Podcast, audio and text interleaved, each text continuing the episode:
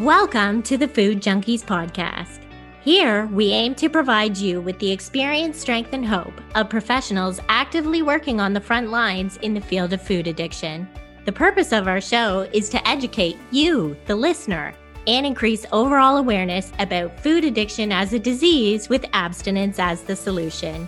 Here, we talk about all things recovery. Most importantly, how to thrive rather than just survive. So stay positive, make a change for yourself, tell others about your change, and hopefully the message will spread. Hey there, Food Junkies listeners. Molly here. Happy New Year. Clarissa, Vera, and me just wanted to be sure you knew how much we appreciate you. Thanks to you, we've reached 350,000 downloads just in time to kick off our third season of the Food Junkies podcast. I can hardly believe it. Our next goal is 500,000 downloads, and Vera has promised to dance again. Can we do it? Just a quick announcement before we get to today's guest. Clarissa and I wanted to remind you that Sweet Sobriety is hosting a cravings workshop by Jennifer Bradley. This workshop addresses why we have cravings, how to tell the difference between physical and psychological cravings, and what can be done about them. In this workshop, you will learn the difference between cravings, hunger, and insulin spikes, the myths of willpower, how to name your cues, triggers, and temptation zones, about supplements and food substitutions that may be right for you, the difference between physical and psychological cravings, how to build coping skills for immediate and future cravings. You'll also receive downloadable worksheets, a wheel of emotions, sugar names and substitutions, weekly journal prompts, daily practices you can do at home, four live one hour weekly support meetings with replay. This is all for $50 US and will be Saturdays, 12 p.m. Eastern, 5 p.m. UK, starting January 7th, 2023. Okay, let's get to our guest. Brian Baumel is a registered psychotherapist in Canada who helps people who eat emotionally, binge eat, or have food addiction, just want a normal relationship with food and their bodies, don't want one slip up to lead to an entire binge, purge, or downfall, people who are constantly or obsessively thinking about their weight or food. Maybe they've gained or lost hundreds of pounds in their lifetime. Maybe they're any weight on the scale, whether in a thinner or heavier body. They may engage or think about binging, restriction, and purging. These people may be pre or post bariatric surgery or wonder why they jeopardize their health and life. So today, Vera and me find out Brian's personal and professional journey, what are eating disorders versus food addiction, and how he treats clients who have either or both, differences in working with men versus women, our signature question, and more. Take it away, Vera. Welcome to the Food Junkies podcast. My name is Dr. Vera Tarman, and I am your co host today, along with Molly Painschab. Today, we are speaking with Brian Baumel. Brian Baumel is a registered psychotherapist who works at the leading edge of weight management using both the eating disorder and the food addiction models to help his patients regain a functional relationship with food, body, and self esteem. Okay, Brian, welcome. Thank you. Pleasure to be here. All right. So let's let's get started here. We generally don't deal with people who work with weight management because that's mm. not our focus, but you kind of came into my radar because you were talking about using eating disorder model in the weight management, which is already quite I'm sure unique. And then later said that you adopted the food addiction model. So mm. that you kind of got onto our radar and we became interested in your work. So first of all, we always like to start with the personal. So how did you get into the whole business of both weight management, then eating disorder, and then food addiction. And tell us a little bit about your story. Good question. So, one thing I will say about weight management is I um, I have my own history with with weight. Um, and I'll get into that in in a second. But when I started my practice in this area, I thought, what is a consumer? And I don't even like to use that, that term per se, but you know, people consume healthcare services. I said, what is a consumer likely to type into their search engine if they want to deal with, with this? And weight was the first thing that, that I thought of. So that in, in part is how I got into, into weight management. So broadly, I classify people in my own system in, in three areas. Those who, you know, really have a, a fairly functional relationship with food, maybe an emotional eater, and just sort of need a push in the right direction. Then there are those with disordered eating and full blown eating disorders, and I use that that paradigm. And then there are those with food addictions. So broadly, you know, that, that's how I got uh, the, the, term weight. And then I can focus this in on my own experience. Mm-hmm. Because my own experience involved uh, exercise bulimia, full blown binge eating disorder, an addictive experience with, with food. And at the time I was going through all this, I thought I needed help with weight when in fact I really had exercise bulimia, binge eating, and you know perhaps a predisposition to uh, to to food addiction. So all the time I, I rate was going up and down and up and down. I thought it was a weight problem, and and so so that's how I you know that's how I really got into the area of weight was thinking about a consumer and then thinking about my own experience with that. Okay, great. So, I, I mean, you told me uh, personally that you'd lost up to about 100 pounds and you've, you've maintained that loss for how long? Um, 10 years, just 10 years and about five months and an odd okay. number of days. It started August 15th, 2012 was, was the day I started to rein this all in.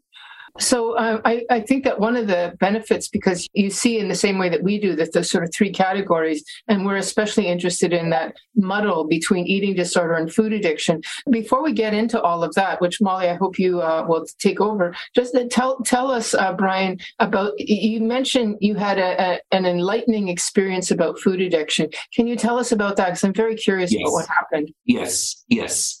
So I, I said my start date in really managing weight, managing my relationship with food and body occurred in August 2012 and I was successful at doing that. And, and we, it's worthwhile to talk a little bit about the mindset mm-hmm. that got me there. We can talk about that later. But I was successful um, at managing that. And again, at in 2012, I didn't know my practice area would be going in this direction. My training as a therapist didn't involve anything regarding eating disorders, much less food addiction.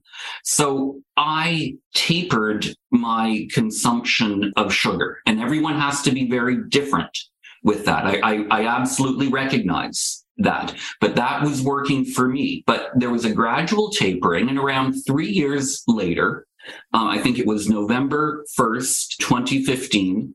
I had tapered it so much that I said the next logical step is to remove it altogether like just not have it in in my house. Um, that was really the only source of it. So i did it and it was no problem for me. It could be problems for other people but i had manage my relationship with food and body in that way that on November 1st, all sugar stopped. Now, about six or seven weeks after that comes the holiday season. And my strategy for the last three years had generally been when I go to a holiday party or a festive occasion, I will eat what I want at, at the party.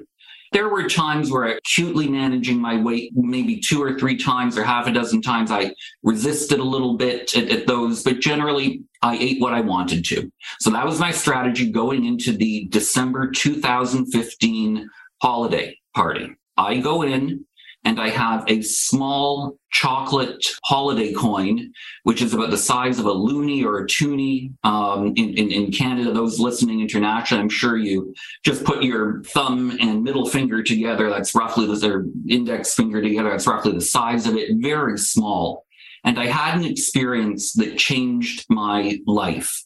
All of a sudden, I my focus, like like my, my actual eyesight shifted what was in front of me all of a sudden became blurred and what was in my background became in focus. And this is often an effect done in horror movies or, or suspense movies. Would, what, an, yeah. what an analogy. well, it, I, I, remember it from Jaws and The Shining, at least. I, I think it's called fo- forced focus. I tried to look look up a, a, a term for it, but that was the first thing that happened and that I noticed. And then it was must have candy, must have candy, must have candy. My brain was taken over mm-hmm. by this. And I guess with the, the change in perception, I focused on the shortest distance between me and the candy And in between that was someone who uh, w- was using a walker or a mobility device. And I had visions of tackling this person, like literally, you know, getting down in a stance and just tackling this person to get to my candy. Now, I avoided that in part because when, when you train in therapy, you learn to really almost detach from your emotions and process them a bit differently. So I was able to just go, wow, this is a scary and interesting experience. So it lasted for about 20 minutes. And then I sort of came to again.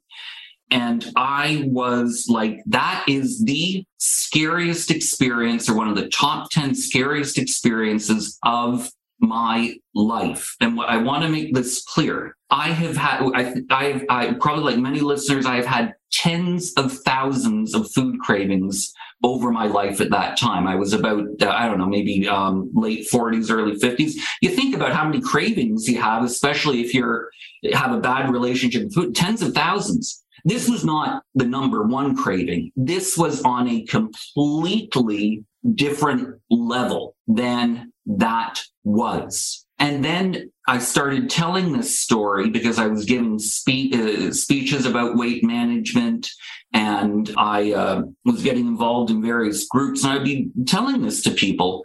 And all the food addicts, people identified as food addicts, would tap me on the shoulder and they'd say, That's me every day. Right on. Yeah. Every single day, that is is me. And so it was at that moment where I had the experience that food addiction is a real thing. And I had to listen much more carefully to the, um, to the theory and to the validity of, of food addiction. But even now in my practice, I, I still tell that story to people I feel have a food addiction. Some of them break down and cry or, or cry because I hear it. You're the only person who who gets it. Yes, that is what goes on for, for me. So that was my that was my experience with it. Changed my life forever. Yeah, you know, Brian, I mean, you really you really tell our story in that one illustration. And the other thing that you really illustrated nicely is how a craving just lasts 20 minutes and you were able to with the skills in place back off. But boy, did you explain that well. Thank you.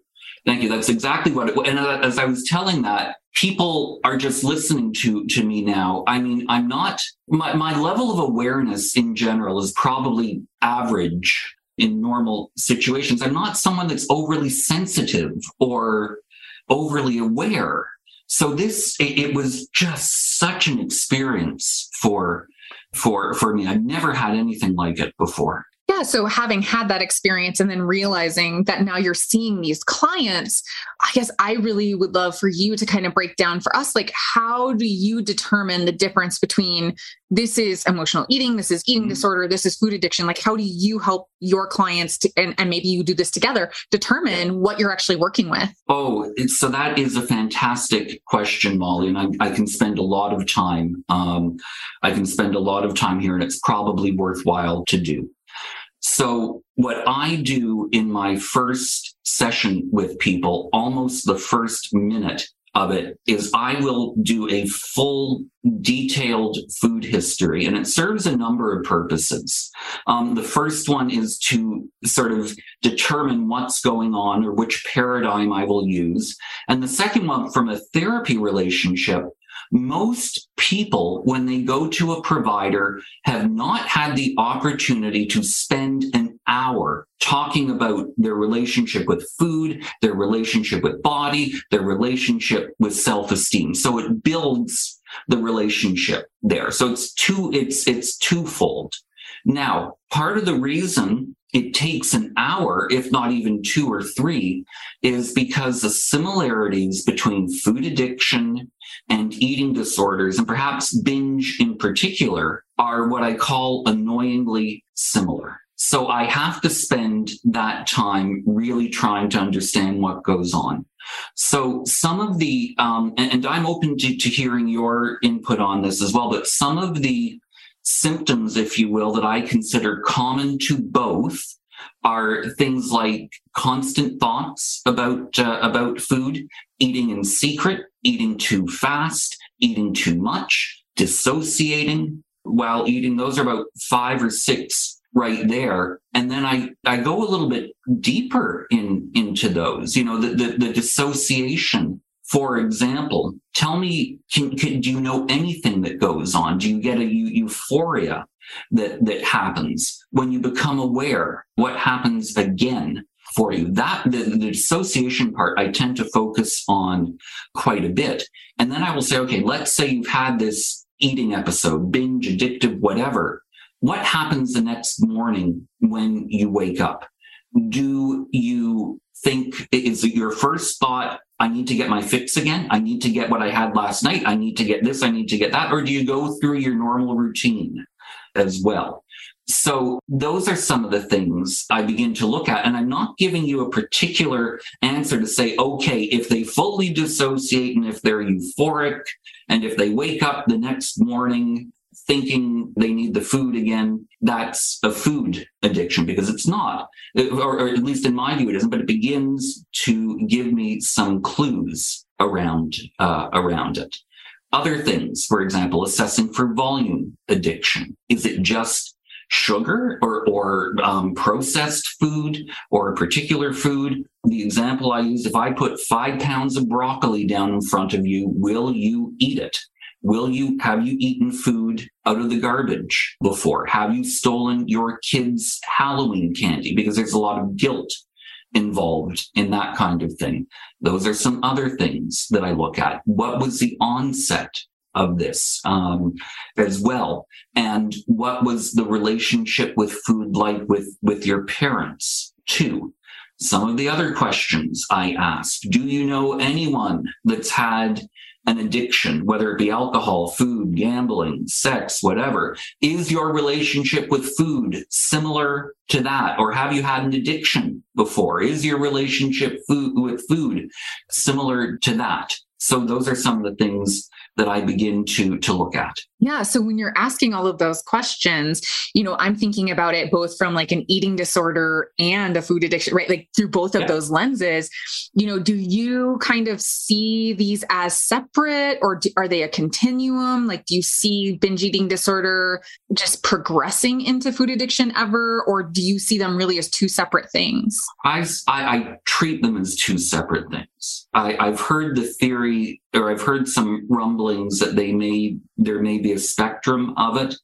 It's not how how I do it because under you know usually with eating disorders there is an underlying uh, psychopathology if you will around the important the, the overvaluation of uh, weight body image. There there could be restriction in in the past. There's a lot of psychopathology that underlies that. The other thing too and this to me is very telling. Uh, and this is my own, this is just my own view that people who have full full blown eating disorders full blown consider themselves a very bad person for what they do. Their eating their body image is the reflection of who they are. If they were ever called in front of a court or if you believe when when you pass away and you're you're judged on stuff they would say the one thing I will be judged on is my um, eating and my body type and so on and so forth. You know, that I find that a really interesting distinction that I'd not thought about, but boy, does it seem true because I identify as a food addict. And in my worst days, although I didn't like my weight, what I was much more focused on was how I ate and my shame around that. Mm-hmm. I, I, didn't like the weight, but that wouldn't have been that wouldn't have been the line in the sand for me. And there you are saying that is, and I think you're right. We, we call, I think back. we we call it um, there, there's a technical term for it egosyntonic and egodystonic opinions of, of one's self. And it's almost like a computer virus. When the bad thoughts get into your CPU, it becomes exactly who who you think you are. So a lot of food addicts will go, yeah, I, you know, the way I eat, what I'm eating is extremely shameful to me. I don't like the way I look. I've tried all sorts of diets, but it may not be a hundred percent of who I am. And again, please be careful with that because you, it's possible, you know, it's it's possible to have both combined together. That's why I do such a detailed history of, of all this. But thank you for for verifying that. It is one thing that I have found. So, you know, just out of curiosity, Molly, I'm, i want you to continue on because I think it's so interesting. But let me just ask you a quick question. When the guy comes or the person comes in and says, Look, I just want to lose weight, and there you are now getting them to sit through a whole hour of their food and their relationship and on and on, do they ever balk at that and say, That's not what I'm here for? I don't want a therapist. I want a weight management coach. Actually, yeah. So sometimes, sometimes, sometimes yes, and I'm happy to refer them. And a lot of times, what I have found is people will say, you know what, this is more difficult than I thought. There is something really deep that is going on. Let's keep going. But if they do only want, you know, they have a normal relationship with food, they only want a food coach, I can do that. And we work the, the agreement there. But I will tell people my, my regulations in Ontario are very specific. I have to assess, but I can't diagnose. So what I say is, I am using the following paradigm to treat you based on my assessment. So I will always let people know what I'm doing with it. And yes, if those who want to lose weight want to go to a food uh, or, or a weight coach or a dietitian or personal trainer, use me, not use me, absolutely, that's fine. Yeah thinking about like eating disorders, food addiction, you know, do you believe that individuals can self identify as a food addict, you know, and then if in so, like what does that open up the possibility that we could be self diagnosing incorrectly? And then what do you do with that? So I have had, uh, I, have been thinking about this for the last uh, couple of hours. I have had some clients or, or, or, some patients who come in immediately. And I'm, I'm actually going to quote one and, and, keep it fairly anonymous. He said, I go to an all you eat, all you can eat buffet and I know I am having a different relationship and a different reaction to food than all the other hundreds of people around around me. I can tell it. They may not know that I'm reacting that way, but I can tell that I am just putting food in my mouth nonstop. It's robotic and I am I am on a complete high or a completely different level. When that when that is said, I'm like, okay, you know, a big check mark in in the food addiction box the one thing I'm careful of when, first of all, whenever if somebody self-diagnoses or comes and says I'm this or that, the first thing I will say is tell me more about that. What makes you think that? That's a typical therapist question to to ask. But you know that's that, that sort of different relationship with food is one thing I look for. But what I do a little psychoeducation around, or where I'm a little careful, or where things get a bit difficult, is if someone says, I have one Oreo and then wind up eating the whole box or wind up eating uh, one row or, or whatever.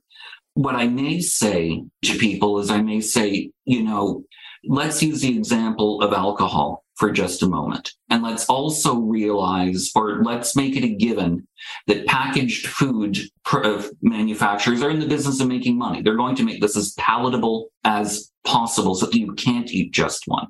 Now, to go to drinking, you can have a drink and wind up having five or six in, in total when you didn't plan on it. And we all know that alcohol depresses our inhibitions, it impacts our judgment, and so on and so forth. You have five or six, but you are not an alcoholic because you wake up the next morning, you have a hangover, and you're like, I'm never doing that again. It's the same with, with food. So I educate people around that and then say, where do you think you fall? Are you going to have Oreos the following day? Or is this a, a, a pattern that's been going on for years and years? Or is it once a week you have an Oreo and then have the whole box of, of them? So that's a, a little how I try and distinguish or, or when people self-diagnose. Yeah. Yeah. You, it sounds like you just really try to get curious with them and see, like, does that still land if we ask some of these different questions? You know, right. is it lighting up your brain like a Christmas tree or is it something else that we're looking for again? Because like you said, there's that psycho emotional thing, you know, that really drives more of the eating disorder feeling to it. Though I would argue there is addiction within eating disorders, oh, right? Oh, yeah. I mean, have you experienced that? And can you talk a yes. little bit about what that might look like? Yeah, yeah. So it looks like someone who has an eating disorder, or it looks like someone who can have their their trigger foods and then also have the sort of underlying psychodynamics such as the preoccupation with weight they may have done restrictive diets again oh and by the way this is another uh, assessment that i use if they've lost a significant amount of weight before and have regained it what caused the weight regain? Because sometimes i will luck out and hear people say you know what? I just decided to abstain from sugar. And then six months later, I decided to have a, a, cube of sugar in my coffee and kaboom, I was off to the races again. But uh, there could be restriction in the past. There could be overvaluation. There could be purging. There could be purging as well. There, there can be restriction for as long as they possibly can. And you get into, you know, you absolutely do get into both. And what I will say at that point, it, it's, it's a judgment call on where to go first. But I would say, you know, you, you want to get the, the underlying psychodynamics, which are maybe more eating disorder related under control first. But you know, it all depends. Right. And Clarissa, who is also a co host of the mm-hmm. podcast, who's not here today, she and I are clinicians in the field as well. And we love working at the intersection of eating disorder and food addiction. And um, we find that there is this, you know, addiction component within eating disorders as well, where there is, you know, a high when we restrict for as long as possible. There's a mm-hmm. high when we binge. There's a high when we purge, right? That there are these kind of, and Vera, I know you can speak a bit more to those chemical reactions reactions as to what's happening. Yeah. It's not always dopamine, but there are these kind of like neurotransmitters that are just lighting up. And yeah, do you want to talk just a bit about what's happening there, Vera? Yeah, like one one of the things that um, I I find so interesting is that even in anorexia, where it's just it's just restricting, that that's that is really in my mind Brian, I, I, believe you that there is a distinct entity that's separate, but that there are a lot of people who are either co-diagnosed or misdiagnosed, and they're mm-hmm. truly mm-hmm. food addicts. I remember even my own experience, just as an illustration, that um, I, I, started off with restricting, and I got really hooked into the um, how much more weight can I lose because it's never enough. And you know, I, I had a, a, a, particular weight, and when I reached that weight, it was like that's actually not good enough. And it wasn't me looking in the mirror. I mean, I looked in the mirror, but it was more about the number and I wanted to do more. And the high, like you said, Molly, the high of being hungry. This is actually something that um, I really worry about with uh, the intermittent fasting, like that, that overplay, because you you get an endorphin rush when you're hungry. Like it's a, it's a stress response, which then kicks in endorphins. And similarly with binging, which hurts. Like when you're literally in, in the throes of your sixth round of binging that night, it hurts. But there's an element of uh, uh, just like a person cutting and slashing, there's an element of self harm which leads to a endorphin response, which is a bit of a high. So there is actually uh, in the eating disorder paradigm the possibility of an addictive overlay or misdiagnosis. Well, I will say a, a number of things there. The phrase that I was first taught was that diets and I know you weren't, you know, I, I, don't want to use that term to describe what happened, but I'll just say, you know, diets lead to eating disorders. That is in my history as well. But what I think the broader phrase really is changes in your relationship with food can be very dangerous if not managed appropriately because you can certainly get that high of oh my god i'm i'm thin. I had it as well during during exercise um, bulimia. It's incredible. It's never it's it's never enough it's never enough for you. The high of restriction, the high of uh, of, of, purging, um, purging. What I found the high there, it, it can be a psychological high. The other thing too is that people can feel very uncomfortable, physically uncomfortable after a binge. So it's just a, a physical release. And, and that physical, the, the, the, perception of physical discomfort may be fueled by, you know, disordered thoughts as well. But yes, there, there is very much an addictive component to just changing one's relationship with food. And I will say this, one of the things that I am extremely careful about in my practice is when people start changing their relationship with food, I will not let them get to that point. And as a therapist, you know, you really shouldn't hear a therapist I will not let or or whatever. But I, I want to emphasize how important that is for for me because I believe I will be doing more harm than good if they lose the weight or change a relationship with food, and then I let them go, but they're only eating 800 calories a day. Yeah. And they're thinking I can go, I can go further. Like I, I, you, you got to intervene. Yeah. Now, what about this? This is a, this is as you were talking, I thought about this. I've had at least two people come to me who um, were like they wanted to be part of the sugar challenge because they know they ate a little bit too much sugar, and uh, they they came to me and they said, you know what? Since I've been doing this restricting of sugar, my focus now on food is even more than ever. Like there there was that concept of there was a change in their relationship to food, and they felt that that focus, that cessation of sugar, actually made them worse. So they both left and said said, I don't, I don't want to get worse. And that struck me as an interesting phenomenon. I don't usually have people saying that, but were they a normal eater that stumbled in and, and actually we could have been doing more harm for those people because they were able to abstain on their own once in a while. it's why the assessment is so important and why we need to continually reevaluate it. I've switched my opinion of people and I tell them, I, I, tell them that. I let them know that it's not perfect. I also let them know um, I'm, I'm, glad to talk to both of you because we seem to be in agreement on the way I'm proceeding. But I tell people this is my own home brew, if if you will. There's no re- I mean there there is the Yale food addiction scale. We're all very familiar with that one of your previous guests, I think David Wiss, maybe last it, the show that aired last week, had said that he has issues with it. I have the same, um, and, and, it's a good it's a good tool. Don't don't get me wrong, and it promotes um, food addiction, but more, re- or yeah, promotes food addiction, but more research is needed. More research is needed so we can be more efficient and accurate with our assessments and know what to do with our clients and patients. And that brings up such a good point, right? And I think the the Yale food addiction scale is this tool that will plunk people into a bucket of food addiction or not food addiction, but it doesn't do a very good job of screening for eating disorders. So we know somebody with active anorexia will absolutely score off the charts severe food addiction with the with the Yale food addiction scale. And then so then we have the EDQ, but it doesn't take into consideration food addiction, right? So it just wants to plunk people into that bucket. And so, you know, again, like this is where I love working at that intersection, maybe because I am such a curious individual and I like investigating and I like watching people find what works for them and kind of mm-hmm. like buck the system. Yeah. And so that's why I was wondering, you know, can you kind of talk to us why it is so critical for us to know the difference between food addiction and eating disorder? Sure. I mean, yeah, like why can't you just say whatever? Let's just go ahead. Why, why can't we do that? Okay. I want to hear your opinions on this as well, but it, it is actually fairly. Uh, fairly simple and or I boil it down into fairly simplistic components. If you want to add texture to what I'm about to say, feel free. In short, the standard eating disorder paradigm is to have people moderate their foods. In the addictive model, the standard way forward is to have people eliminate. If you cross connect those, it's a recipe for disaster.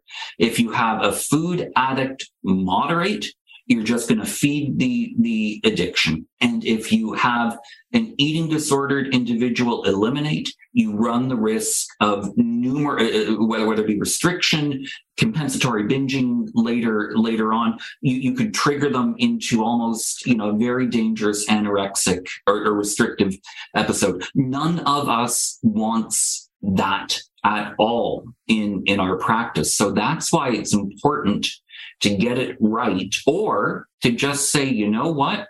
Let's experiment. After a couple weeks, after a couple months, try this, try that, and listen to people and hear what they have to hear what they have to say and what they're doing for themselves. So to really be flexible in the approach. And, and, that's why it's important to know the, the underlying psychodynamics. If someone really overvalues body image and so on and so forth, you have to really address that. And that may not involve food at all. Why are you doing what you're doing? Exactly. I mean, I think you nailed it as far as like how Clarissa and I really show up and think about it, you know, working with clients every day is that this is where harm reduction really is the gold standard if you're somebody who's working with people who show up and say, Hey, I have eating disorder, or Hey, I have food addiction. Because as you're illustrating, Brian, and this is where I would love to see the research is like, what is the crossover?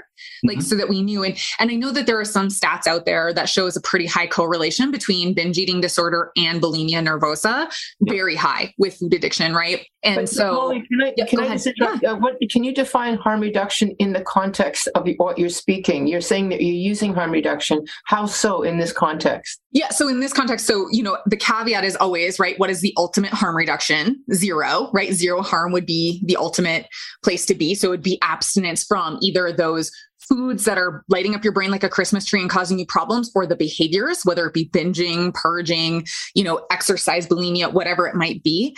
You know, but harm reduction says I show up and meet the client exactly where they are and I figure out what are their goals and how do those align with, you know, gold standard treatment practices, which as you know, everybody here in the room knows that, you know, we don't have that just yet for food addiction. We're working on it but we don't have it yet. So, what is the gold standard for other substances of abuse, for other process addiction, mm-hmm. and how can those things apply to when to this person that's in front of me? Like, what is the tool that I might want to talk to this person about? So, harm reduction says, "Hey, I meet you where you're at," and like Brian was saying, like maybe this is the person that if I ask them to moderate their sugar intake, it just spins out of control because maybe they truly are, you know, addicted to the pastries or whatever it might be but maybe I ask somebody to refrain from the pastries and that just in, you know exacerbates their eating disorder because they refrain refrain refrain and then it's just binge and we can't get them to stop.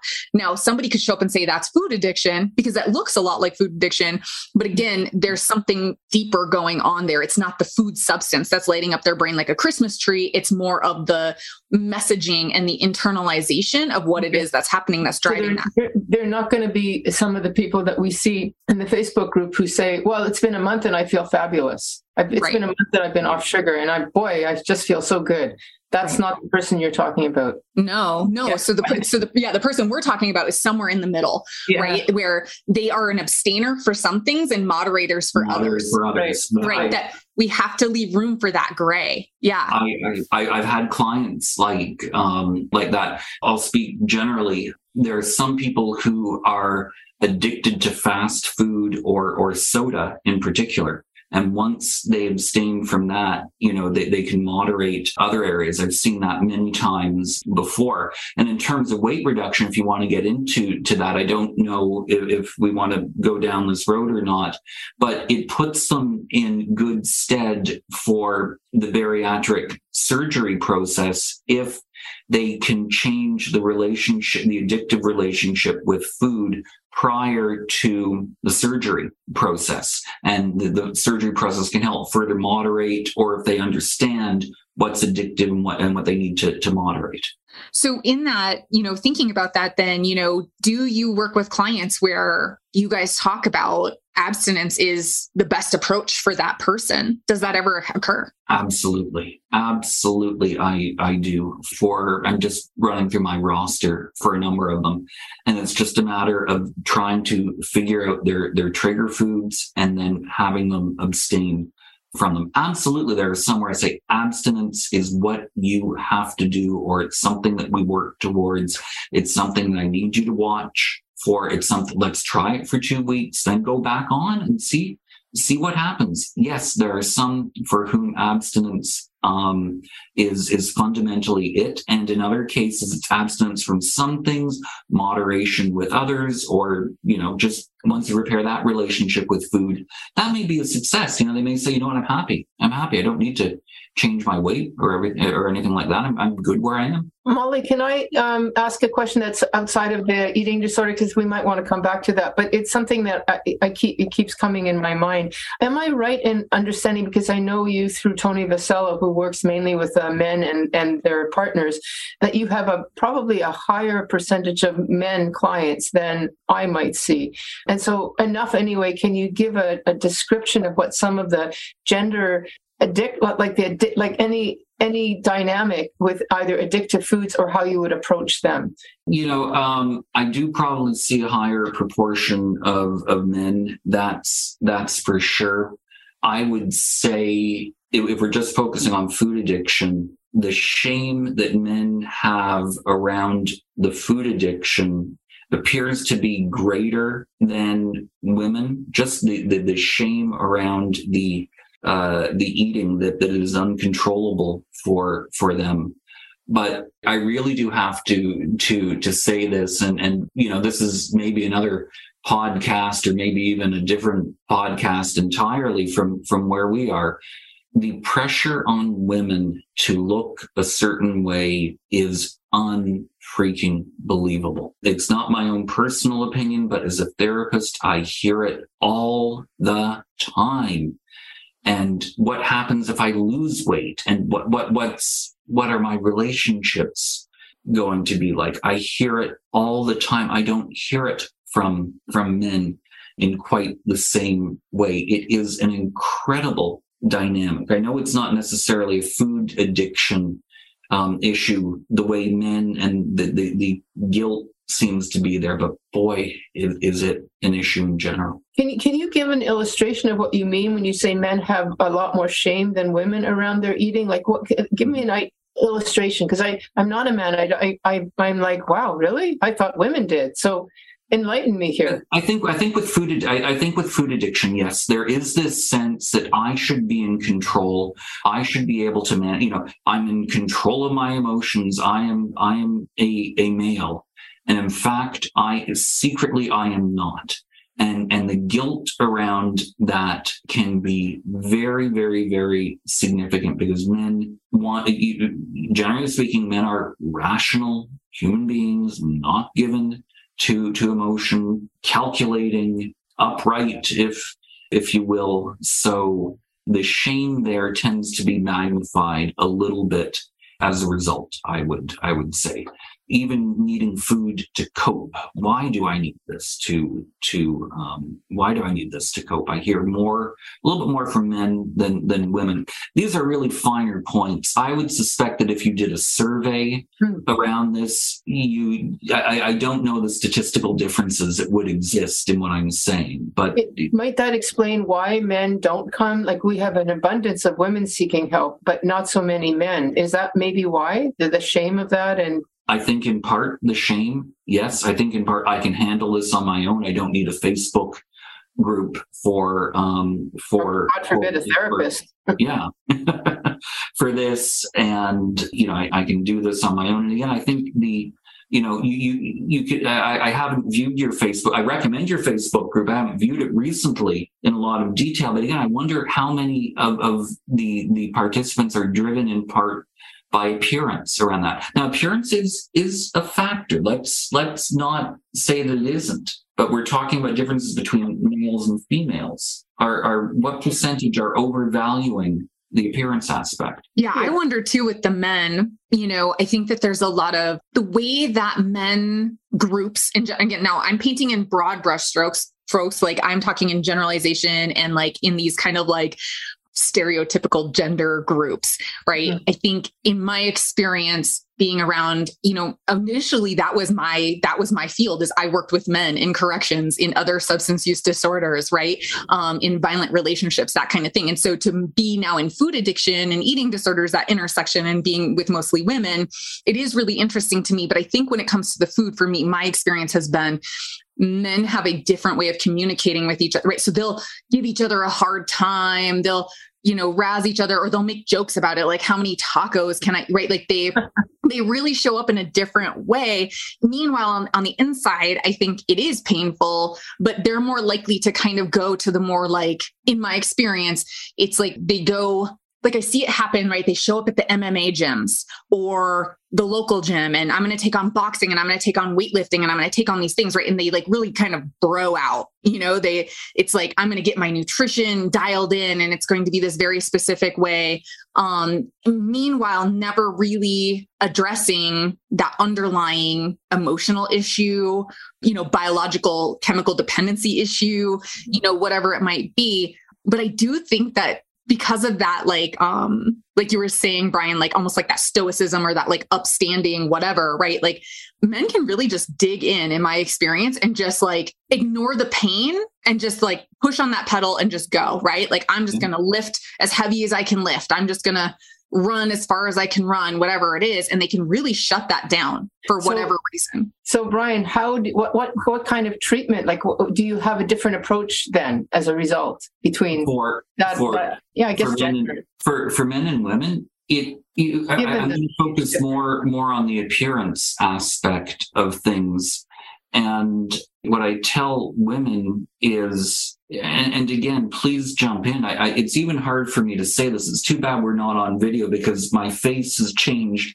entirely when I say, un- unfortunately, there is some truth to what you're saying. And it, it pain, I actually say it pains me as a male to, to even, even say that there is some truth because I don't want to, I don't want to perpetuate but it's something that we have to work on navigating together. And what I encourage first and foremost is pride in who you are as as a person more than more than anything else. And then oftentimes people will say but my pride and appearance are so they're they're so related or do i have to get pride before i get appearance? or so on and and so forth. And then i turn just to inhabiting one's body? What's it like to be directly in in your body? Stand up, be proud now.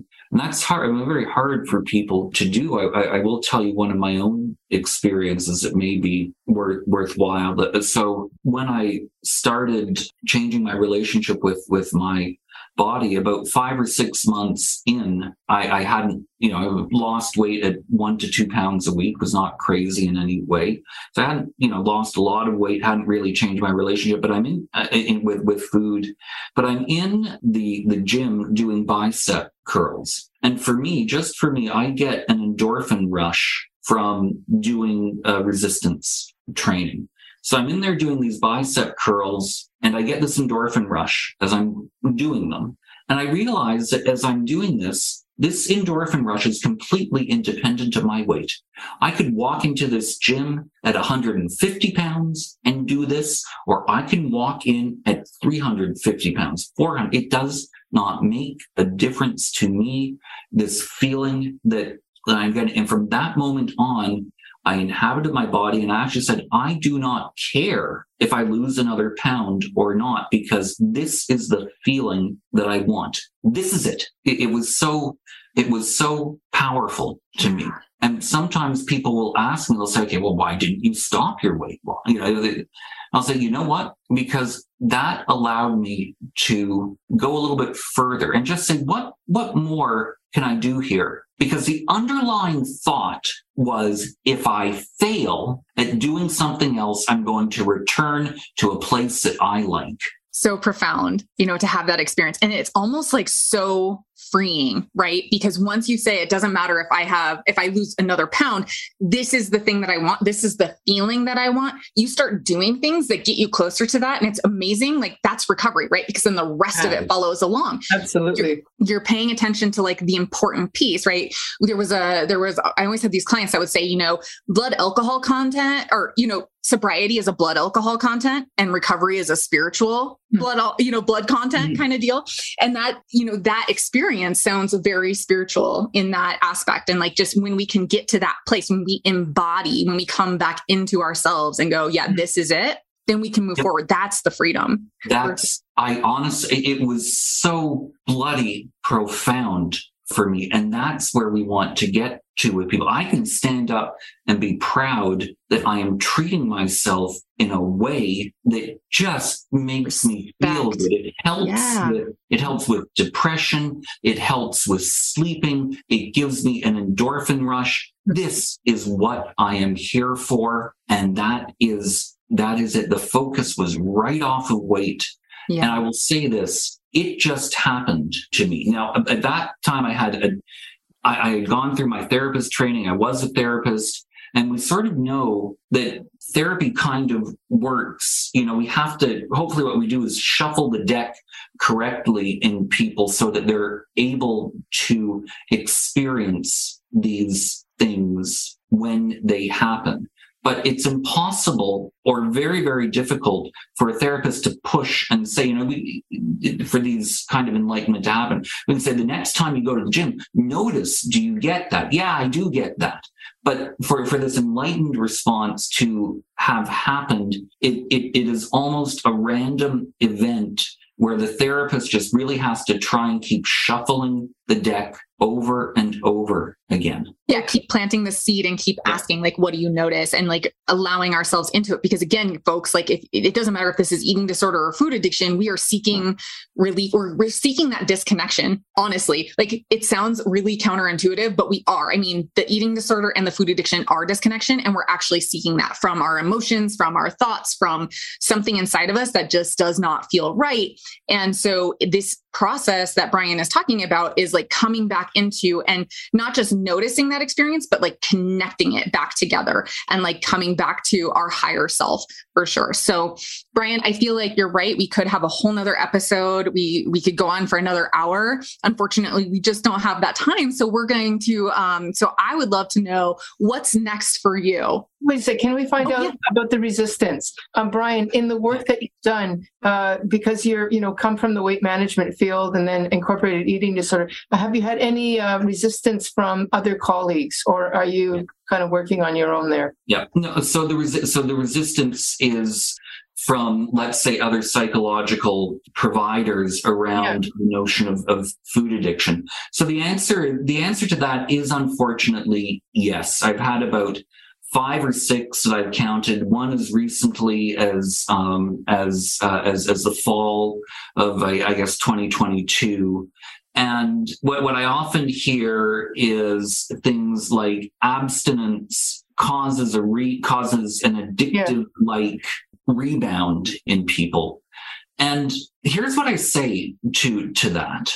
There are many providers who who work in, in obesity or, or weight uh, or, or, food addiction. You, you've got physicians, um, you've got occupational therapists, um, physiotherapists, uh, nurses, et cetera, et cetera. For those that are in the psychological realm, like psychiatrists, psychologists, therapists, and those professions that practice therapy, here's what I say. A therapist's primary job is to listen better to the client and perhaps other people have in their life. If you do nothing else as a therapist, if you just listen better or differently to whatever they're talking about, trauma, problems with their marriage, problems with work, whatever, if you just listen, you're doing about two thirds of your job right there.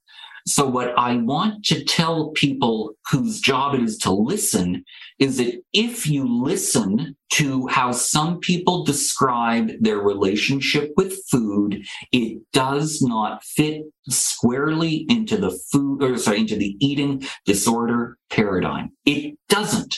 When you listen that carefully, like my client who said, I know I'm having a reaction that is different than everyone around me in the restaurant. I know I am getting so high on this stuff. That could, I mean, you know, maybe it could be, but you know, really, if you listen very carefully and if you use empathetic listening and transference and countertransference, to understand the emotionality behind behind yeah. Well, well said. Well said, Brian. Molly. Yeah. So that's what I say. If you if you oh. listen carefully, yeah. some of this is not going to be explained by eating disorders alone. So I interrupted Molly. We want to close up the that we want to still get some a little bit more out of you. Um, what is next for you, Brian? So my my practice is full. Thank thank God, which is a good thing. So what what is next is looking at at expanding and and growing it. So in the new year, I'm looking at bringing on a couple of other therapists who, who practice in the food addiction paradigm, who have lived experience, because I have lived experience with uh, with with all of with all of this. So building out to a group, uh, building out to a group practice, also offering some group courses. You know, maybe you can save time by educating people the difference between eating disorders, food addiction, and or, or how they're related before they see a therapist. So just having people understand that knowledge some courses around guilt and shame around eating. And then possibly I've, I've started looking at it writing writing a book which is really daunting. So that is what's what's next for um for me. That's amazing. Well before you go we have a signature question mm-hmm. for all of our guests.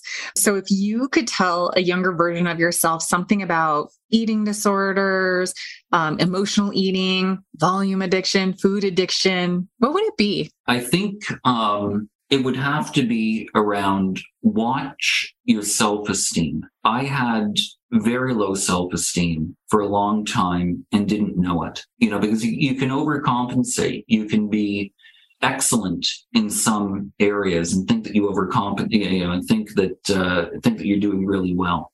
And so just watch your, your self esteem, which I now define as not letting myself get into bad situations in any part of my life or not say, you know, I'm going to achieve at work and I can let my health slide. No, I can't. Like when I say I'm, I'm, thinking of writing a book and thinking of expanding my practice, my primary goal is my health and my relationship with food, my relationship with, with, uh, with my son and my family. I've asked my son, I said, should I expand my practice? What do you think?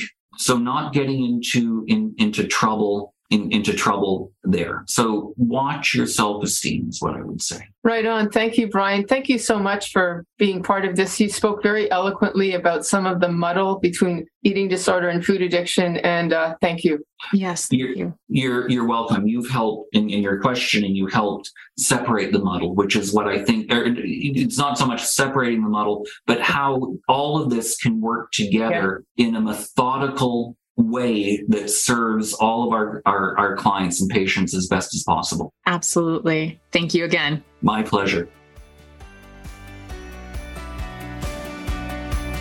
Thanks for joining us this week on Food Junkies Recovery from Food Addiction. Make sure to join our Facebook group, Sugar Free for Life support group, I'm Sweet Enough. You can subscribe to our show in iTunes or Stitchers. That way, you'll never miss an episode. While you're at it, if you found value in this show, we'd appreciate a rating on iTunes. Or if you'd simply tell a friend about the show, that would help us out too. Don't forget to pick up your copy of Dr. Tarman's book Food Junkies, which is available on Amazon. If you have any additional questions, both Molly and Clarissa are food addiction professionals and work one on one with clients. You can find their websites and email addresses in the show notes. Be sure to tune in every Friday when our new episodes drop. As Vera loves to say, the power is ours.